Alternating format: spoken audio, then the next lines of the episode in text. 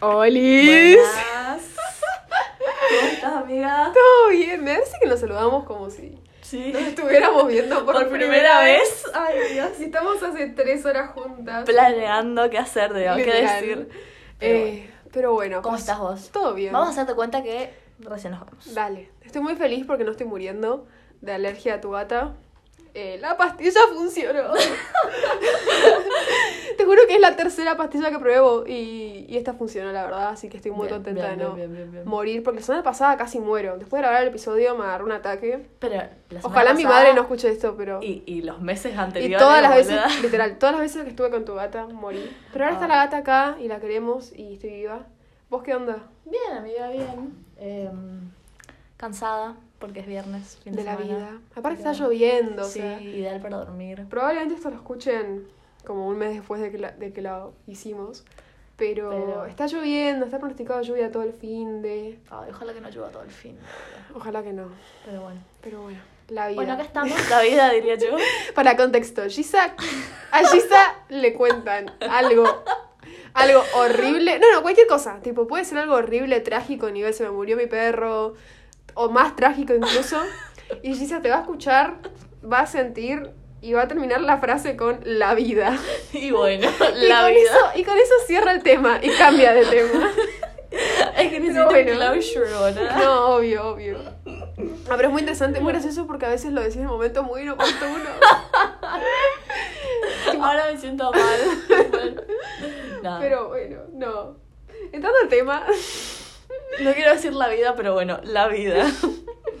entrando Eh, al tema de hoy, ¿querés contar un poco? episodio dos. Episodio 2 de esta ¿Quién primera diría? temporada. ¿Quién lo diría? ¿Quién diría que llegaremos tan lejos? Sí. Ah, No, pero sí, tal cual. Bueno, el tema de hoy, A ver. eh, influencia americana o Uh, norteamericana. uh, ahí No, empezamos- ya ahí empezamos, empezamos mal, ¿no? mal. Con el pie izquierdo. No, bueno, pero es Es interesante. interesante, bueno, es interesante. Eh, influencia yankee. Influencia yankee, influencia gringa. Eh, Tratamos de buscar, eh, averiguar si decir yankee o decir gringo era ofensivo, eh, pero no lo encontramos. Si alguien lo sabe, porfa, díganoslo. Déjenlo en los comentarios. En los comentarios. No, un Eh. mensaje. Eh, pero bueno, ¿cómo surgió este tema? ¿Tuviste alguna experiencia?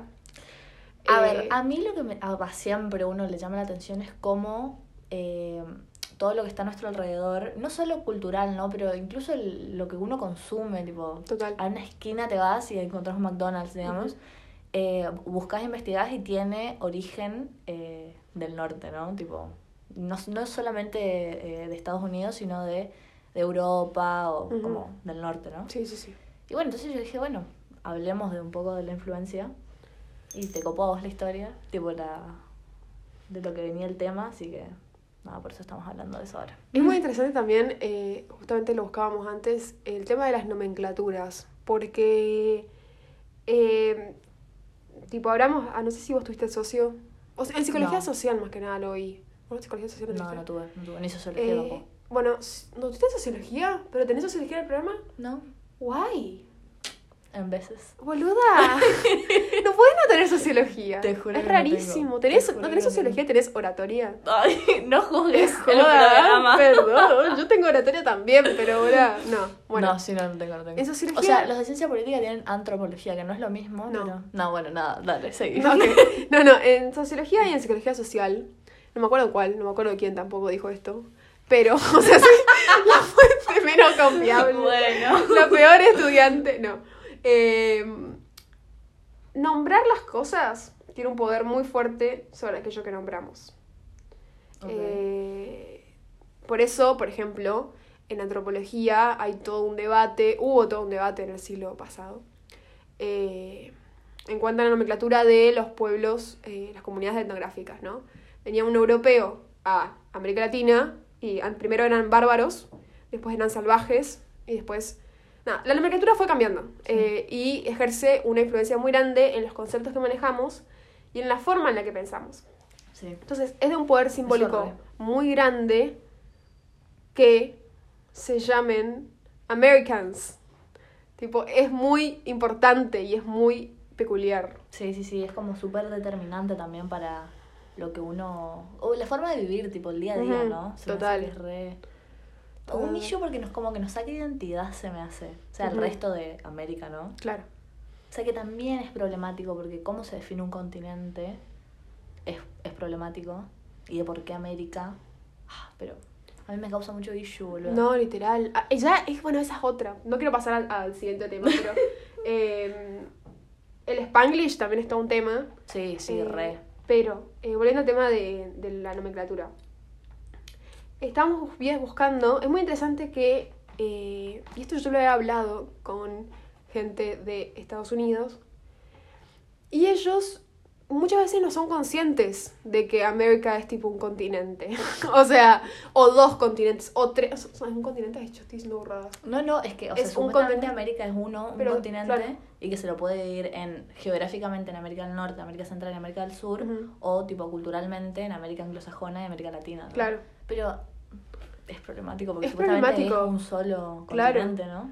Eh, entonces es muy interesante que eh, es muy interesante que la nomenclatura en español tengamos esta palabra, ¿no? Estadounidense, que también es problemática porque hay un montón de países tipo los Estados Unidos mexicanos que estamos Sí, buscando sí, hoy, sí, que también son. Estados Unidos eh, y son mexicanos. Tipo, es como decir, no sé, los Estados Unidos de África. Sí, o Ponele. los Estados Unidos de Argentina. Claro, no tiene mucho sentido. Eh, pero bueno, ejerce un poder muy grande en la manera, es lo que decías vos, la manera en la que se pensamos a Estados Unidos y la manera en la que ellos mismos se piensan. Eh, muchos no son conscientes de esta nomenclatura y eh, no son conscientes del poder que tienen, boluda. Claro, tipo, o sea, imagínate hasta qué punto ellos no son conscientes, o sea que el día, a ver, los estadounidenses de hoy no tienen la culpa, digamos, Obvio. ¿no? Y tampoco como que la educación que ellos recibieron, que le enseñaron toda la vida que ellos son Americans, no tienen la culpa, digamos, Mm. ¿no? O sea, es como complejo también cambiar, Claro. como decía el Holly. claro, vimos un video de Super Holly, no lo miren. No, no, me da bronca. No lo miren, se llama tipo Nuestro país no tiene nombre o algo así. Eh, nada, es una gringa quejándose, Sí, tipo como quejándose de que los demás se quejen, claro. justificando, justificándose su si- situación. Pero en cuanto a influencia, Complejo, complejo. Sí, no. eh, bueno, estamos recontra influenciados. para mí la, la como lo, la clave de la influencia es Disney. ¿Qué crees que Sí, sí, sí. O sea, A ver, hay, hay expláyate. mucho, ¿no? Hay Obvio. muchas más, tipo Coca, McDonald's, Burger King, un montón de marcas que representan capaz otras cosas, no, no la cultura. Pero, ay, para mí Disney, boluda, es un montón porque se me hace que tiene más influencia incluso porque como está dirigida a chicos, a niños, desde el día uno, o sea, te están metiendo la Total. americanización o... Boluda, me acordé de algo. Ay. Dios. Hay un libro que No. estuvimos viendo en Sociología y Medios de Comunicación, una materia que tengo ahora, que se llama Cómo leer al pato Donald. Bueno, viste que todas esas historietas eran. eh, esas- esos dibujitos eran historietas primero. O sea, se vendían como revistas y después, bueno, vino, vino la, las películas y vino Hollywood. la maquinaria compleja. Pero al principio eran eh, dibujitos. Eh, O sea, eran caricaturas. Eh, entonces, estos creo que son sociólogos, hacen un, un estudio muy, muy interesante en relación a ciertos estereotipos o ciertas eh, cosas que se repiten y que se inculcan y que se meten en la mente de los niños. Ah, Claro, y que después eh, se y que después afecta mucho, claro, y, y mm, moldea su forma de pensar, es re interesante. para mí es increíble cómo... Ponele, lo que decían ellos eh, en un momento era que, por ejemplo, viste que el eh, hablaban principalmente del pato Donald y de Rico MacPato y que también es tipo capitalismo. Sí, es que sí. Que Rico MacPato es. Eh... no puedo creer que estoy hablando de Rico MacPato. que Rico MacPato es. eh, bueno, el capitalista, el burgués. Pato Donald, creo que son. ¿Es el tío Rico MacPato de Donald o es el primo? No, no. no me acuerdo. Te la debo. Eh, Pero sí, sí. Es un obrero que le pasa como el orto, que no tiene ningún tipo de posibilidad, que tiene unos sobrinos que lo, lo abusan. Ah, sí, los tres ¿Entendés? y es muy interesante cómo ponerle, nunca hay padres. Son, son, son, nunca hay padres. En ninguna película, ninguna caricatura de, las Disney. primeras, de las las primeras, tipo sí, sí. Mickey, Minnie. Siempre están los tíos, siempre están los abuelos, siempre están. No, ni siquiera los abuelos. No, Tíos, sobrinos, nunca hay esta figura paterna. Es como que se. se mantienen ciertos estereotipos eh, que, que afectan mucho a la construcción Sí, re. psicosocial No, del para, infante. para mí es, es increíble como, como la influencia de, o sea, capaz que no solamente de Disney hoy en día, ¿no? Pero para mí es muy marcado cómo se ve esto de, de reflejar lo que uno ve en la tele en el día a día, ¿no? Tipo, las Total. niñas queriendo ser princesas o, o esperando. ¿Cómo te afecta eso después cuando sos adolescente? El amor romántico, todo la- eso. Ay, qué horror. O qué horror. esperando que alguien te venga a rescatar, Oh. Qué espanto, por Dios. Pero, Ay, pero por favor. si, o sea, No, total. pasa un total. montón. Eh, bueno, eso más relacionado con la con lo que sea cinematográfico, pero la música también, tipo, o sea, ¿quién no fue fan de One Direction? Digamos, yo entiendo que no es Estados Unidos, pero pero es Es el el norte, norte, digamos, ¿no? Literal. es como O, o, o de las series, tipo Hannah Montana. quién, claro, Friends, boludo, Friends. tipo, Y mantienen esa estructura. eh, bueno, es muy interesante también porque eh, este tipo de serie, este tipo de consumo, eh, sientan unas bases de lo que es ser adolescente, Ay, de lo sí. que es ser mujer, de o lo que, es, la vida de también. lo que es la vida, que es inaplicable a América Latina, tipo. O, o de lo que... Ay, sí, por favor. ¿Cómo es esta, esta serie famosa donde están eh, la- las amigas? Eh, ay, ¿cómo es que se llama? ¿Espera, está en Disney? No, no, no es de Disney, pero... Eh, las que son amigas. adolescentes. la- una que es rubia, la otra que es morocha. Eh, tipo todas las series. Chuck, Chuck, que uno está enamorado de Chuck Blass o Blair. Ay, ¿cómo Ay, es que Jack? Blass. No, Nada, nada. Pará, está en Disney, en No, Nickelodeon. no está. Tipo, algo tipo Pretty Little Liars. Gossip Girl. Gossip Girl. Ay, perdón, la Sí, gente sí, está sí, escuchando que es fan de. Gossip Girl. Sí, re. Tipo, ay, me, me siento mal, me voy de, de tour por París, digamos. Claro. O sea, no, es inalcanzable. Es inaplicable. Y Es como que. eh, o sea, somos conscientes de que es ficción, ¿no? O sea, no. Pero sos consciente cuándo, boludo, cuando tenés No, no. 15, 16, digamos. Ese es el issue. O sea, ahora de grandes que tenemos, que cre- creo que tenemos la capacidad como crítica y, y somos conscientes de que es ficción y que es inaplicable a América Latina, eh, te afecta mucho cuando sos pendeja porque vos ves que Hannah tiene casilleros y querés casilleros también. Tal cual. Pero ni siquiera. O sea, se me hace que no es un problema que afecta solamente a América Latina, ¿no? Mm. Como.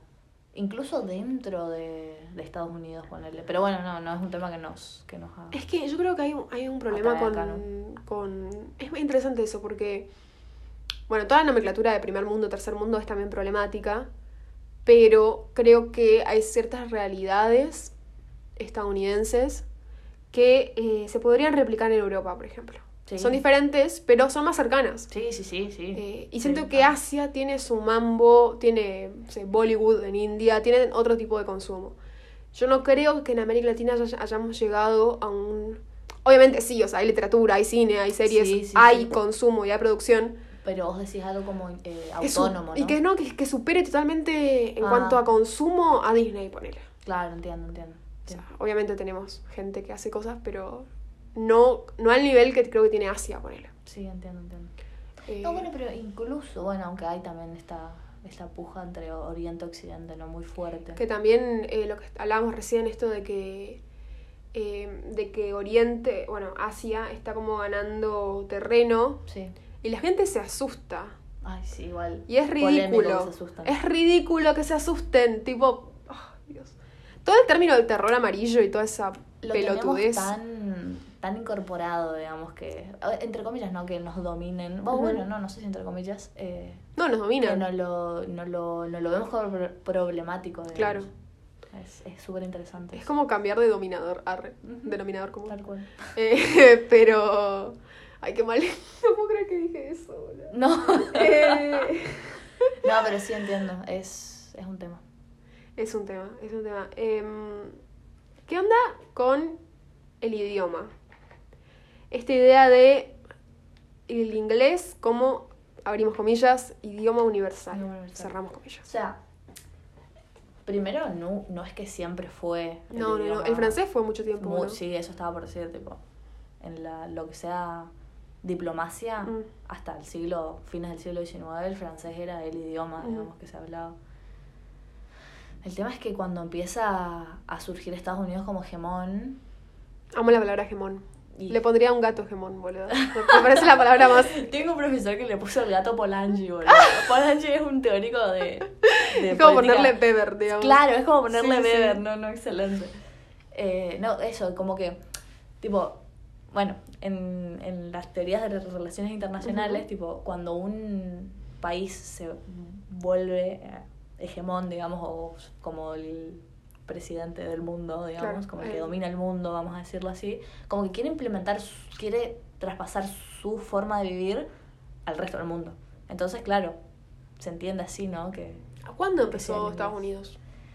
a ver, ay, me siento una profesora de historia. No, eh, Estados Unidos tuvo una guerra civil, ¿no? Ujú. Eh, norte del sur, Sí, sí. confederación gana el norte. Bueno, Eh, una vez que, que se unifica nuevamente, eh, comienza a ganar ventaja económica y, bueno, cultural también, ¿no? Eh, y comienza a ascender. Pero a todo esto, Europa seguía siendo... ¿Qué año estamos? Y fines del siglo XIX. Pero Europa todavía sigue, sigue dominando, sigue siendo como el centro. ¿Qué pasa? Llegan las, las guerras mundiales, Europa decae no solamente por, por el hecho de las guerras que se jugaron, que se pelearon ahí, Que se digamos, jugaron. que se, jugaron, que se pelearon ahí, sino por el hecho económico, tipo entraron en crisis, Claro. la crisis del 29, todo un tema. Bueno, termina la primera la segunda guerra mundial y ahí es Estados Unidos donde dice, bueno, no, Este es yo soy- momento. Claro, Bretton Woods empieza como que se sentó las bases, empezó nada Aparte Estados que- Unidos, vos corregime si me equivoco, pero eh, entró a la guerra cuando ya estaba medio ganada, tipo, ya era medio... en ambas encima. Fue, fue determinante, o sea, hizo que ganen los aliados, pero eh, era medio obvio que ganar, no se arriesgó mucho. Claro, sí, sí, digamos. sí. E- Encima en ambas guerras, digamos. Claro. tipo, la primera y la segunda. Sí. Y bueno, y después al, al terminar las guerras también les da crédito a los países de Europa. Es como que, bueno, ahí las Naciones Unidas, ponerle. O sea, empieza ahí, ahí sienta sus bases como, como el líder. Ujú. El tema es que también al finalizar la Segunda Guerra Mundial eh, emerge la Unión Soviética como a- Claro. a, disputarle, digamos, el- la Claro, hegemonía. total. ¿Y qué pasó? Pero bueno, ¿cómo que pasó? O sea... tipo la Guerra Fría. Claro, sí, sí. Y bueno, o sea, ¿qué O pasa? sea, sé, pero Rusia- no, no quiero sonar tipo. Estoy en tercera facultad. Sé, sé, sé más o menos. Pero no estudio historia, tipo. estudio No, bueno, social. yo tampoco igual, Claro. ¿eh? pero más o menos, tipo, lo- la política es que, o sea, como sabrán, en la Segunda Guerra Mundial está eh, Inglaterra, Francia, Estados Unidos y, y Rusia o la Unión Soviética aliados. Es como el comunismo y capitalismo en el Sí, mismo sí. bando, ¿no? En contra del nazismo de Hitler. Cuando termina el conflicto, cuando ganan los aliados, eh, Estados Unidos se quiere llamar a sí mismo como el hegemón, ¿no? Y bueno, eh, hay dos modelos, capitalismo con comunismo, y bueno, es la, la. Guerra Fría que, Sí, sí, sí. que, que todos sabemos que... ¿Cómo no- terminó? Ah, Claro, sí, cómo terminó también. eh, pero no, todo muy polémico. Eh, pero es muy interesante, por ejemplo, el tema de. Eh, yéndonos a algo más eh, personal, arre. El tema del idioma Sí, te, te causa conflicto. me causa mucho conflicto a mí que el, que el inglés sea el idioma eh, que tengamos que aprender para básicamente vivir en este O planeta. sea, yo creo que igual algún idioma va a dominar siempre. Sí. Se me hace. El latín era antes. Claro, sí, o el francés, como Claro. decíamos en el siglo XIX. El tema es que sí entiendo, pero no por eso, no, o sea, eso no nos impide cuestionarlo, ¿no? Claro, sí, Eh, sí, no, obvio, Creo, totalmente. creo que, bueno, por el, el intercambio. Context, fue, ayer lo contamos. tipo, bueno, escuchen el episodio anterior. Ah. No, pero en el intercambio pasaba mucho, por ejemplo, eh, en nuestra zona, ah, cuando yo llegué no había muchos, mucha gente de Estados Unidos, conmigo no llegaron, pero llegaron muchos eh, australianos y neozelandeses. Sí. Eh, y era muy interesante porque ellos, ellos vinieron con la idea de que iban a estar los, los que hablaban inglés por un grupito y los que hablaban español por otro grupito. Eh, y los latinos éramos un comodín, tipo, éramos, éramos casi mitad y mitad, eh, los que hablábamos inglés y español, Sí, sí. creo, si no me equivoco. Sí, Eh, sí. contando a los asiáticos, bueno, hablaban inglés. Pero eh, los latinos eh, estábamos en todas partes. Tipo, había el grupo que hablaba inglés estaban los latinos, el grupo que hablaba español estaban los latinos.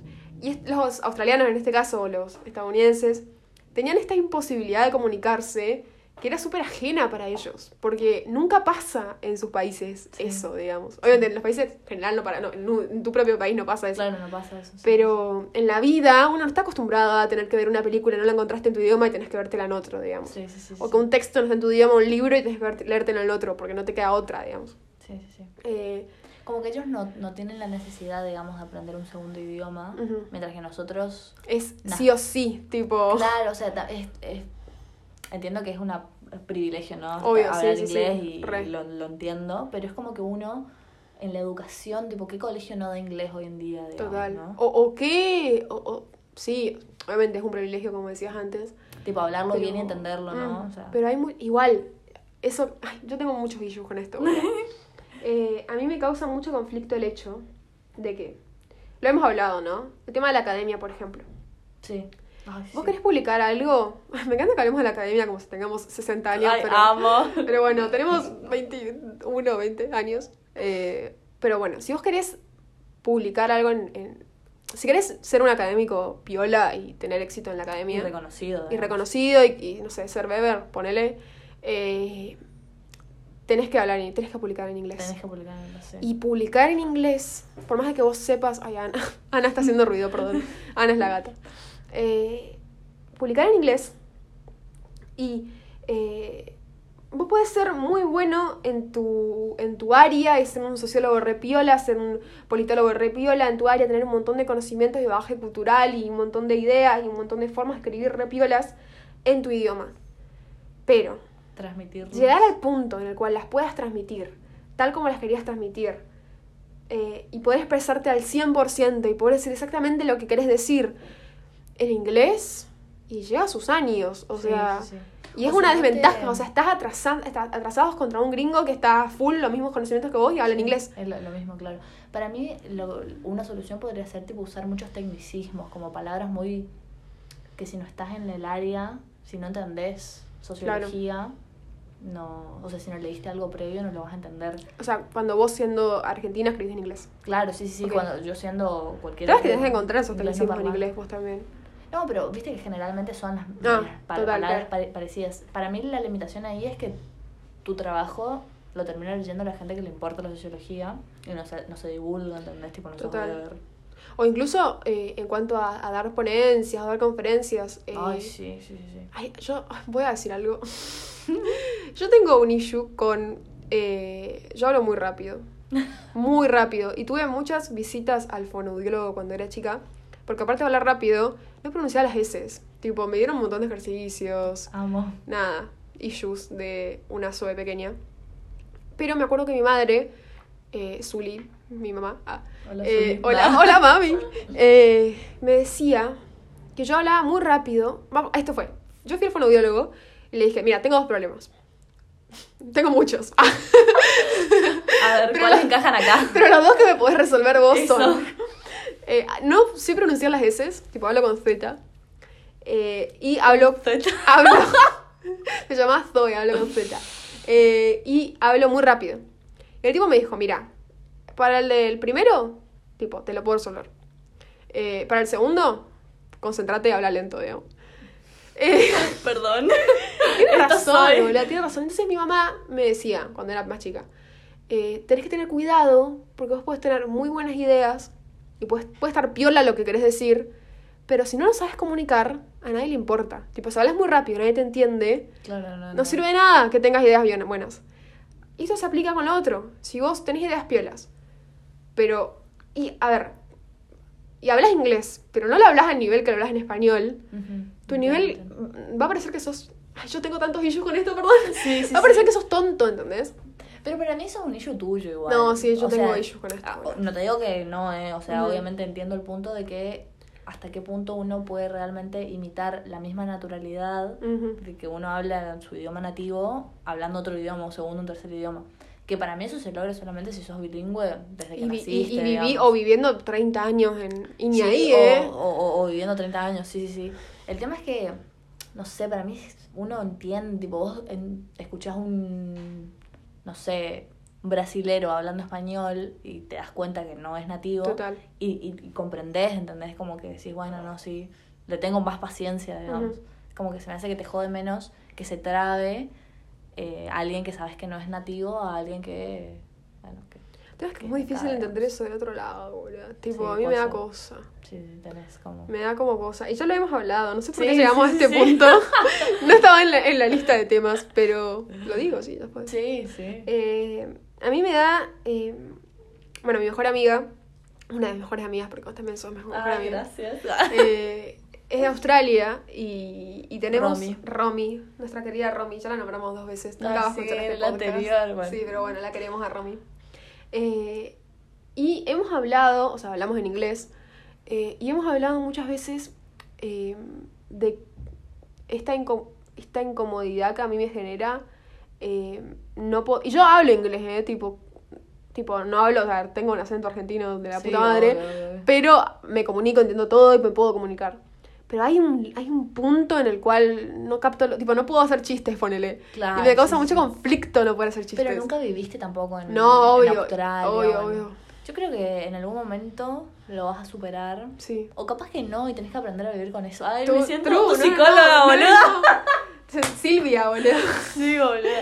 No, no, no. eh, es un issue. Sí. Y ya que digamos issue, tipo que. Porque nosotros hablamos en Spanglish. Ay, sí. O sea, un poco un chiste. Un poco, en chi- claro, la clave para hablar en Spanglish para mí es hacerlo mal. Es- es cagarte de risa, Para que no suene pretencioso. Porque sí, sí. es como que si lo decís con acento correcto, nada, puede sonar medio pretencioso. pero Tantos ejemplos.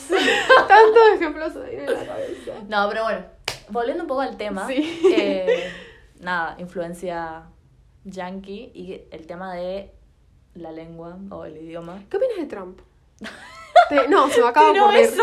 Tiro esa. Bueno, relacionándolo con el American Dream, me Sí, imagino que lo estás uy, pensando. sí, ¿no? sí, sí. Trump como eso. figura y Trump American Dream y Trump King of Twitter, ponele. Ay. Dios, ¿qué le pasa a Trump? Encima lo manejaba él, digamos, eso es lo peor. Eh, a ver, ¿qué opino de Trump? Bueno, es, es complicado. El tema es que eh, Trump representa el populismo, ¿no? De, A ver. En, en- o sea, la derecha populista. El tema es que acá en América Latina, o en Argentina, asociamos el populismo con la izquierda, ¿no? Con, con estos, estos gobiernos que tienen un gasto desmesurado, entran en déficit para, o sea, cerca de las elecciones para ganar votos, ¿no? El tema es que en, en los países del norte, o tanto Estados Unidos como Europa, el populismo está más relacionado con la derecha, digamos, con este extremismo de eh, yo hago lo que quiero, eh, esto es mi libertad, mi espacio. eh, nada, está, está como en otro nivel, de- de- del otro lado de la moneda, de lo que nosotros entendemos como populismo. Y bueno, y Trump es eso, digamos, es como culto al líder, es como... Aparte es una figura súper... Llegó un punto, boluda, eh, en, en, en la cadena de acontecimientos que empezó cuando lo eligieron a él, que yo dije, esto, me siento en un, primero me, siento en un capítulo de Black Mirror, tipo, literal, y, y segundo, yo no siento que esto no esté planeado, tipo, siento que cada acción, por más de que suene, por más de que parezca en Twitter como un arrebato de, de bronca, o por más de que parezca que- va en contra de, de lo que haría un presidente o de que un equipo de prensa diría que le conviene hacer un presidente, porque están recontra asesorados. Sí, re, Eh, obvio. Encima más él no más siendo él, político, digamos. Más o él, sea. obviamente. Pero eh, llegó un punto que dije, esto no puede no estar planeado. Tipo, eh, imposible que esto no esté planeado porque estamos en el país con más poder del mundo. Sí, comillas. Eh, y, y- y el hombre maneja ese país. Tipo, Sí. dale, o sea, Sí, sí, sí, es polémico. Lo peor de todo es que te tuvo chances de ganar, digamos. qué miedo, boluda, me da tanto miedo. Me A mí, otra cosa que me causa, como que me da gracia, ¿no? Es que éramos tan chicas en 2016. boluda, yo me recuerdo el día que ganó Trump. ¿Viste, boludo? Estábamos en, en de intercambio. Tío, ah, no, yo no estaba en intercambio. Ay, bueno. Yo estaba en clase de inglés. Ay, yo, sí, yo estaba ya en intercambio. Y fue como, ¿qué está pasando? Dios, morimos, tipo, nos mandan de vuelta. Yo me acuerdo, como- boluda, me acuerdo en el grupo, porque teníamos un grupo con intercambios. Ay, qué risa, boludo. Teníamos un grupo, ¿te acordás? Nos mandan de nuevo. Tenía, El muro. Ay, Dios. boluda, Es teníamos, delirante, teníamos un grupo con los intercambistas de que estaban, en nuestro año se fueron eh, y que estaban en todas partes. Y los recargaban los que estaban en Estados Unidos porque era bueno, vayan armando las valijas. Que- que los traen tipo, de vuelta, Los traen de vuelta, o sea. tipo, ya está. Ay, ay, para mí esto me viene excelente para lo que yo también quería Ay, ¿qué querés hablar. Del, del tema este de, bueno, no, volviendo un poco a, la influencia eh, norteamericana, cómo, lo que yo pensaba, ¿no? Era cómo uno como país puede hacer para reivindicar su propia cultura Mm. o su propio, su, pro- su propio producto, su propio, sin caer en el nacionalismo, digamos, o en el nacionalismo extremo, ¿no? Claro. Que sabemos que eh, no, no quiero ser un Trump, digamos, ¿no? Tipo, te cierro la frontera, inmigrante, morite Sí. del otro lado, digamos, ¿no? Fuertes declaraciones. Pero es que, o sea, No, ¿cómo, cómo uno hace para no ser influenciado. En un mundo globalizado sin caer al otro En extremo, ¿no? Es cerrarse. complejo. Total. Uh, total. Nada, ahora lo que como estábamos hablando de Trump, se me, se me vino el muro dije nacionalismo, dije pum, entra acá. Pero sí, es como complejo, ¿no? Porque en todos los ámbitos, no solo cultural. eh, ¿Cómo? ¿Cómo haces? ¿Cómo, cómo, ¿Cómo llegas al equilibrio, digamos? Bueno, Sí. hay un hay un libro que se llama uh, es de un tipo que se llama Eduardo Goligorsky. Eh, uy, no me acuerdo el nombre. Bueno. Bueno, si me acuerdo les cuento, pero si a alguien le interesa, si, después, alguien, después lo dejo. si a alguien escuchando esto le interesa, mándenme un mensaje arre. Eh, pero bueno, eh, habla sobre civiliz- civilización y barbarie. Y el concepto de Me hace acordar a Sarmiento. No, no, literal. Bueno, lo que hace este tipo, este tipo escribe ficción igual. Ah, ok. O sea, es una novela, un, compilado de cuentos. Ok. Eh, La noche de los bárbaros, no, no me acuerdo. Eh, eh, busquen Eduardo Goligorsky bar- bárbaros y les va a aparecer. Eh, y es muy interesante porque él hace. me hiciste acordar esto de nacionalismo y de. y de cómo sería un futuro disto- no sé si distópico, pero. Eh, va, él, él habla de ucrónicos, tipo de. ¿Viste esto que lo- lo- te lo conté una vez. No, creo que no. Bueno, la, la diferencia entre utopía y entre. ¿Qué es una ucronía, por ejemplo? Ok, no, ni idea. Eh, una ucronía es una respuesta, una posible respuesta a la pregunta de qué hubiera pasado si. Ah, a nivel literario, ¿no? Ok, ok, ok, Eh. Historia contrafáctica en historia. Ok, sí, sí. Es sí. igual que historia contrafáctica, pero en literatura. Bueno, lo que él dice es que en países eh, más desarrollados, entre comillas, eh, norte, las ucronías generalmente, o sea, esto lo dice, lo dicen los teóricos, pero en países así, las ucronías, el que hubiera pasado si Hitler ganaba la Segunda Guerra Mundial, por ejemplo, las ucronías están más dirigidas a un progreso desmesurado de la técnica, ¿no? Tipo, vamos a. La, la tecnología nos va a consumir, eh, las, las máquinas nos van a dominar. Nada, ciencia ficción. En países menos desarrollados es Tipo un reto. Tipo América Latina. Es eh, la ucronía, o sea, lo peor que nos pudiera pasar, eh, básicamente, a la pregunta que hubiera pasado si. Y lo que él juega mucho con esta idea de qué hubiera pasado si triunfaba la barbarie y no la civilización, que también es un tema polémico. Pero eh, en realidad es un retorno a la tra- no la tradición, sino a la parte más. Más. eh, no, no sé si no es la palabra precaria, es como. Anterior, volver a un digamos. sistema agrario, un sistema tipo de economía agraria, ¿no? conservadorismo. Eh, en- es muy interesante porque en los, en los cuentos eh, es como si describen Buenos Aires, ponele, y, y tiraron todos los edificios abajo, hay casas, calle de tierra, Kitilipi, ponele, pero en 2021 en Buenos Aires. Sí, sí, sí, sí. sí. Eh, cero tecnología. No sé, yo creo que la- en cuanto a tu pregunta de eh, qué hubiera pasado si el. cómo hacer un nacionalismo en una era globalizada, creo que. Y da miedo, porque hablando de lo que hablábamos el capítulo pasado, eh, si te cerrás en vos mismo, o sea, eh, dijiste que no podíamos hacer, pero ponele, si te cerrás en vos mismo eh, y cerrás todo contacto en el exterior y volvés para atrás, que también pasó en la Italia de Mussolini, digamos, esto de reivindicación de la tradición, los, grie- los griegos, los, el renacimiento fue lo mejor que nos pasó, somos lo máximo, el pasado, el pasado, el pasado, el pasado. Sí, terminás en una dictadura. digamos. Terminás en una dictadura. Totalitarismo. Sí, total. Es que, viste, es como un... Como que siento que la única solución es ser el hegemón, digamos, o ser el que domina el Sí, mundo, ¿entendés? Literal. O Y bueno, es que también lejos de eso, digamos. True. Eh, Es que también es complejo a nivel humano. Si nos vamos ya, olvidémonos del hegemón y vayámonos a nivel humano. Eh, a mí no sé si me gustaría ser Estados Unidos, boludo. Me daría un toque de... No, no quiero decir nada, nada polémico, pero... Claro, el tema es que vos Es como que tenés mucha mala prensa, boludo. Pero lo estás pensando desde tu punto de vista argentina. Claro, sí, O sí, sea, sí. Para mí ellos ni cuenta se dan. No, no, no, true. O sea, y ellos disfrutan los beneficios de ser el, Claro, los que sí, dominan sí. el mundo. No tienen inflación, bueno, no, tampoco tanto, pero se entiende, digamos, Sí, sí, como... Total. Para mí no... Quizás hay un discurso para no sentirme tan mal. tipo, no me gustaría ser cuando en realidad a quién no le gustaría. O sea, decir que no te gustaría no tener beneficios, o sea, tener beneficios. Sí, sí, es como raro. entiendo. El tema es que a qué coste, boludo. Claro, a qué coste, eso sí. ¿A qué coste? Y, as- y hasta qué hasta qué puntos ignorar el, el, o sea, el daño que le estás haciendo a los demás, ¿no? Que tampoco es tu culpa, yo No, no, no. entiendo que ho- hoy en día el, el estadounidense promedio no tiene la culpa, digamos, ¿no? De- ¿Se- ¿Será que se cuestionan estas cosas? no sé. No Porque. Ay, voy a decir algo re polémico. Pero. eh, lo habíamos hablado una vez. Esta idea de que. Un straight white man. tipo. De un primer mundo. Tipo de.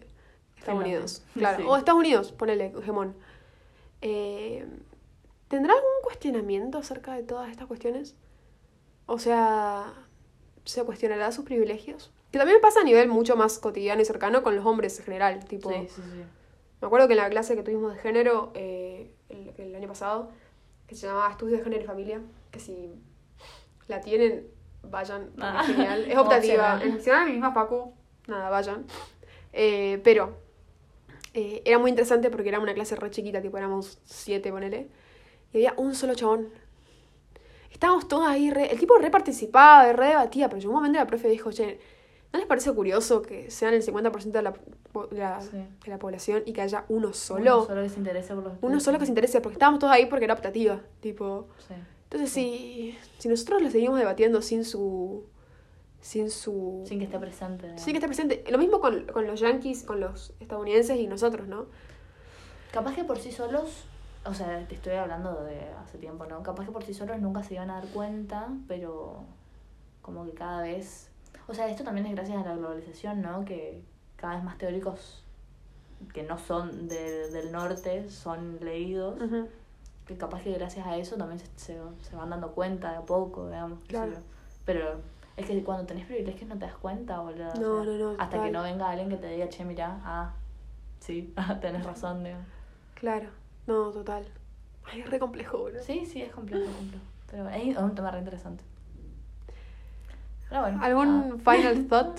tipo, un pensamiento final. Uy, ¿qué? Ah, vamos, a- vamos a esto, se me ocurrió algo. No, sé- no te lo dije, se me acaba de ocurrir. ¿Qué pasó, amigo? No, no se me acaba de ocurrir, se me ocurrió antes, pero me olvidé de decir. ¿Qué pasó? Eh, recomendación. Random. A para ver. cerrar el episodio. A Propongo ver, que hagamos una recomendación random para cerrar el episodio de cualquier cosa. Canción, película, libro, Ah, ok. me cualquier gusta, cosa. Me gusta, me un canal de YouTube, podcast, lo que sea. gusta. Bueno, para la próxima lo pienso. Cualquier cosa ahora, cualquiera, cualquiera, cualquiera. A ver, digo yo, ponele. A ver. Eh, el último disco de Miranda. ¡Ah! Eso porque hiciste la entrevista. Eh, una, me, me hago, me Van a hago publicidad. Ah. Eh, no, fuera joda, me gusta mucho eh, Miranda. Y me gusta mucho el último disco, que está muy bueno. Así que vayan a escucharlo. Bueno, ¿Vos? a ver, ¿qué puedo recomendar? Eh, miren Modern Family. Ah, Tomen agüita. No, en serio. Eh, no, encima está bueno porque el personaje de Gloria está excelente. Está para Ah, bueno, analizar. vos no viste no, no. Family. Gloria es. eh, Gloria es la que es tipo venezolana, no, o colombiana. es para Sofía Vergara. Sofía Vergara, reina. Reina de todos mis palacios. No, no se relaciona mucho con el tema, pero bueno, para la próxima lo pensamos. Dale. bueno, nos despedimos. Hasta acá llegamos. Que tengan buena semana. Gracias por escucharnos. Ay, qué lindo. Ah. Nos vemos la semana que viene. Dale. Besitos. Bye, friend. Te gubeme. Nice.